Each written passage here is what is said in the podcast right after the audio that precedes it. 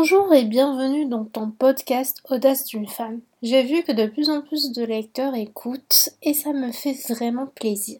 Donc si tu aimes mon contenu, je t'invite à partager avec tes proches ou à me noter sur Apple Podcast si tu écoutes depuis Apple Podcast.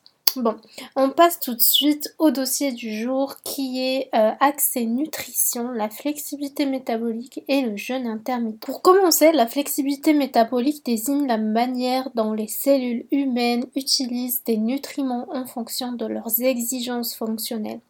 Donc avec l'âge, la flexibilité métabolique décline et les cellules n'utilisent plus aussi efficacement les nutriments donnés à notre corps.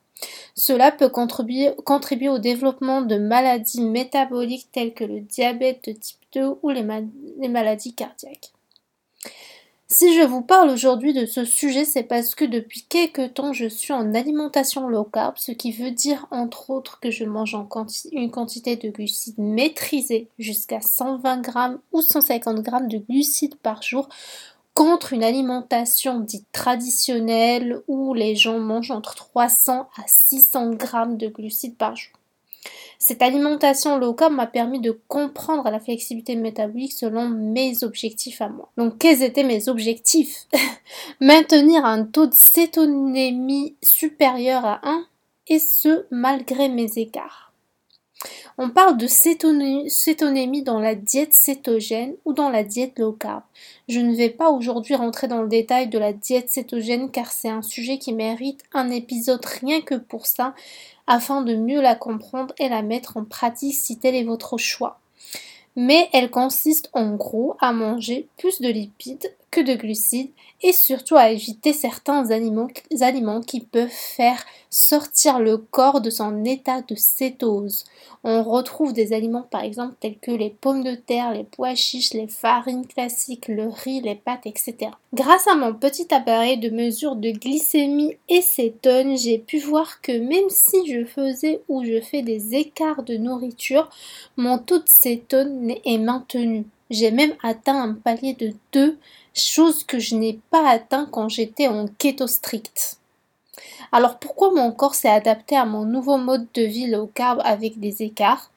Comment j'ai fait pour atteindre cette flexibilité métabolique où j'ai poussé mon corps à utiliser ses cellules comme il le faut et à me garder en cétose même quand j'ai mangé des pommes de terre, du riz, en petite quantité bien sûr, mais voilà. Avant de donner les réponses, j'ai dû faire une introspection. J'ai dû mesurer mes taux à plusieurs reprises avant d'y croire. Je voulais vraiment être sûre et certaine que j'ai atteint cet, objectif.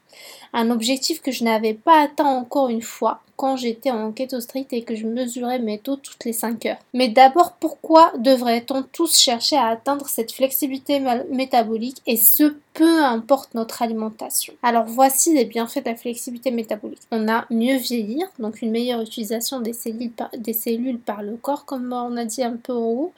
Mieux gérer son corps, donc ne pas être exposé aux maladies euh, dites modernes comme le diabète, les maladies cardiovasculaires, etc. Et brûler la graisse stockée ou le glucose stocké. Donc tout dépend de notre alimentation encore une fois. Bien que je parle ici de mon cas précis qui est de rester en cétose et de ce fait permettre au corps de brûler les graisses stockées, il ne faut pas oublier que le corps stocke aussi le glucose non utilisé dans le sang ainsi qu'à d'autres endroits. Atteindre cette flexibilité métabolique lui permettrait donc de déstocker le glucose aussi. Quand j'ai fait une introspection sur mes habitudes et ce que j'ai dû bien faire pour avoir ce résultat et atteindre cet objectif, trois choses en sont sorties.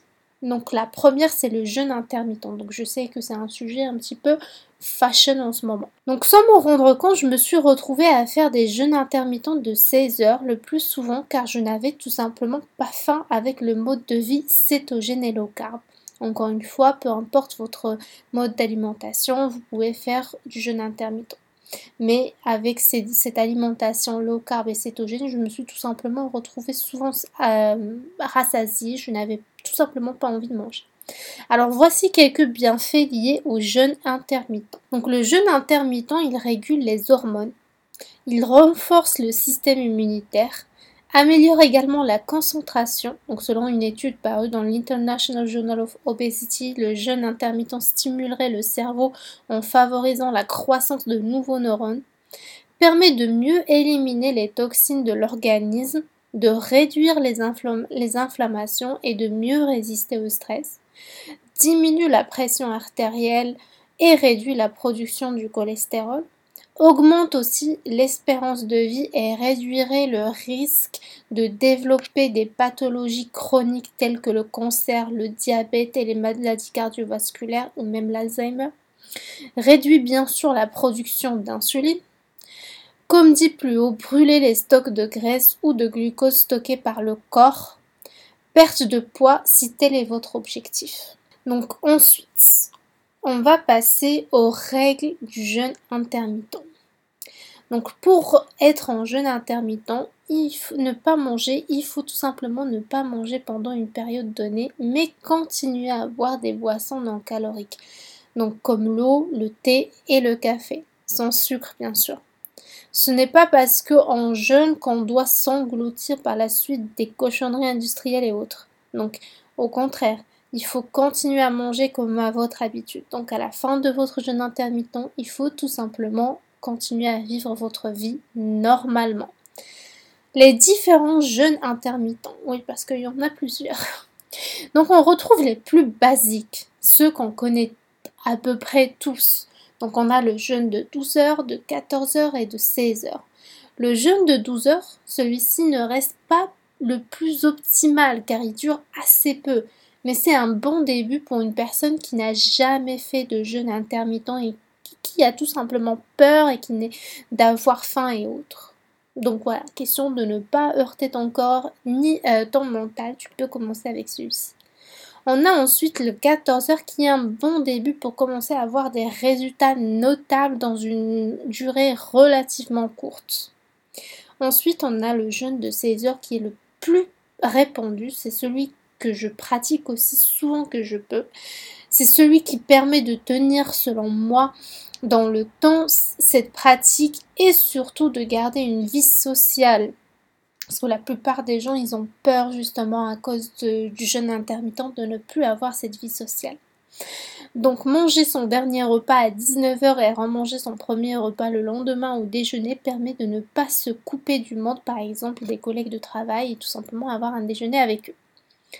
On retrouve ensuite celui dont on entend le moins parler, c'est vraiment un jeune qui qu'on voilà qu'on n'entend pas plus souvent que ça. C'est manger la moitié de notre rapport calorique deux fois par semaine. Donc par contre celui-ci voilà il faut pas en abuser parce que on peut pas manger tous les jours 600 euh, kilocalories, c'est juste pas possible. Donc attention, il n'est pas question de se nourrir à 600 calories tous les jours, sauf indication de votre médecin. Il est question de le faire un mardi et un vendredi par exemple afin de permettre à votre corps de puiser dans ses ressources stockées. Ce jeûne, selon moi, fait perdre du poids, certes, si c'est votre objectif, mais ne fait pas gagnant en flexibilité métabolique assez rapidement ou de façon optimale.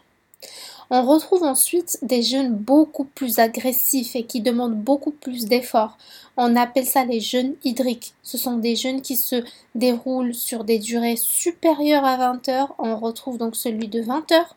Donc votre corps commence à réellement brûler de la, graisse stockée ou le glucose stocké de façon vraiment notable. À la fin de ce jeûne, vous allez le remarquer par exemple sur votre balance si vous, si vous avez une balance ou si vous pesez assez régulièrement. On retrouve euh, celui de 24 heures, donc je l'ai déjà fait deux fois. Franchement, je n'ai pas forcé, ce, n'était pas prévu que je le fasse, mais je n'avais pas faim, alors j'ai décidé de tout simplement continuer mon jeûne et j'ai atteint 24 heures. Donc c'est faisable, mais je ne me vois pas le faire non plus euh, toutes les semaines. Ensuite, on retrouve celui de 26 heures et enfin celui de 72 heures.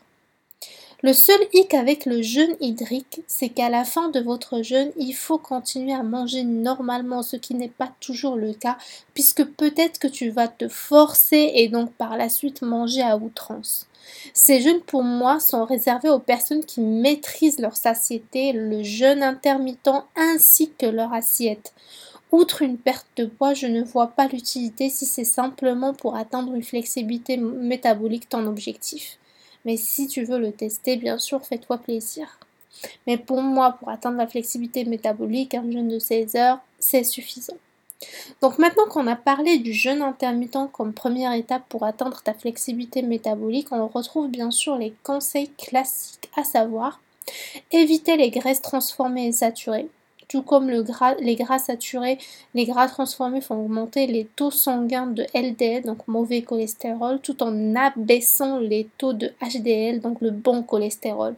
Cela a pour effet d'augmenter significativement le risque de souffrir de troubles cardiovasculaires. Ensuite, il faut respecter les principes de la chrononutrition.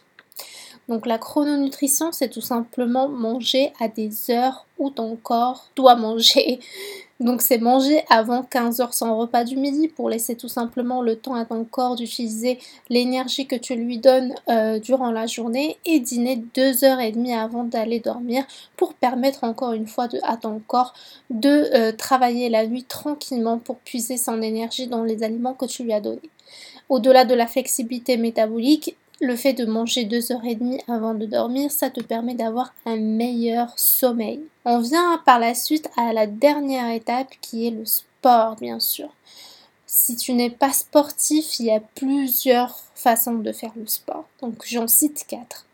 Il y a le HIIT, donc H-I-I-T, c'est le fait de faire de l'effort au max de ta puissance et tolérance entre 10 à 15 minutes avec une pause de 45 secondes entre les exercices.